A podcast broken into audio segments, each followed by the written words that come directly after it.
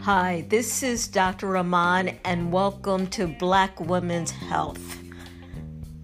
It's all about you, and we celebrate the Black woman. Welcome. I am glad to have you here. Let's talk.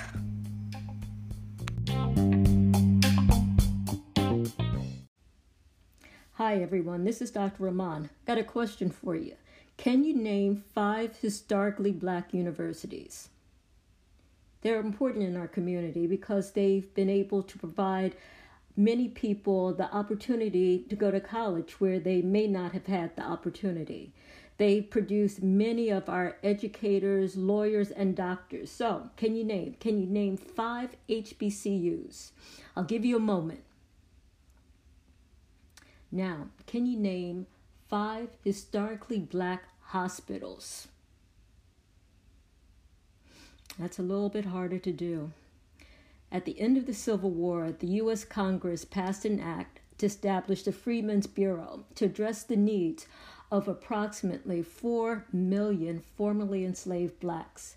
As a result, historically black universities and historically black hospitals were created.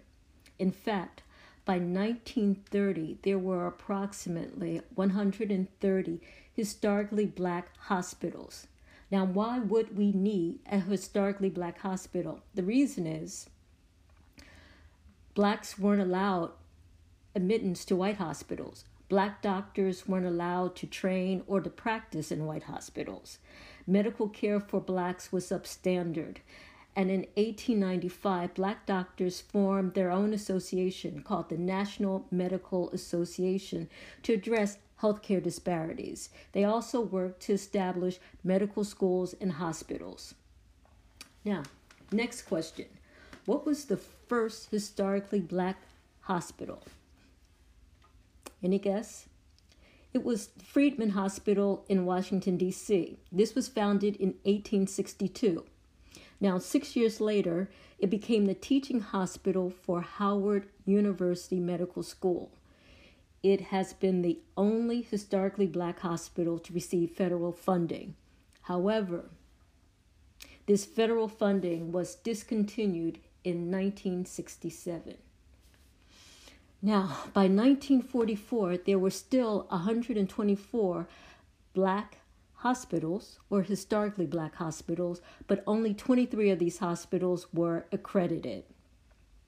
In Philadelphia, the Frederick Douglass Hospital was founded in 1895. It later merged with Mercy Hospital to become Mercy Douglass Hospital. This hospital trained doctors and nurses and served the black community until it lost its accreditation and had financial challenges, which led to its closing in 1975. Now, the next question might be who does the accrediting? Well, medical associations regulate the practice of medicine, they license doctors, and they accredit hospitals. In 2008, the largest medical association, yes, the AMA, acknowledged discrimination of black doctors. In 2008, the AMA issued a formal apology to the NMA for more than a century, more than a century of policies which discriminated and excluded black doctors from the AMA, policies that barred them from state and local medical societies. So here we are with now only three remaining historically black colleges, one of which is Howard University Hospital, one of the three remaining. And today, Howard University faces, Howard University Hospital faces accreditation and financial challenges. So here we stand on the brink of 2020. Healthcare disparities remain. Racism is still endemic in our healthcare system. What are we going to do? Feel free to give me a response. I'm Dr. Rahman. Take care.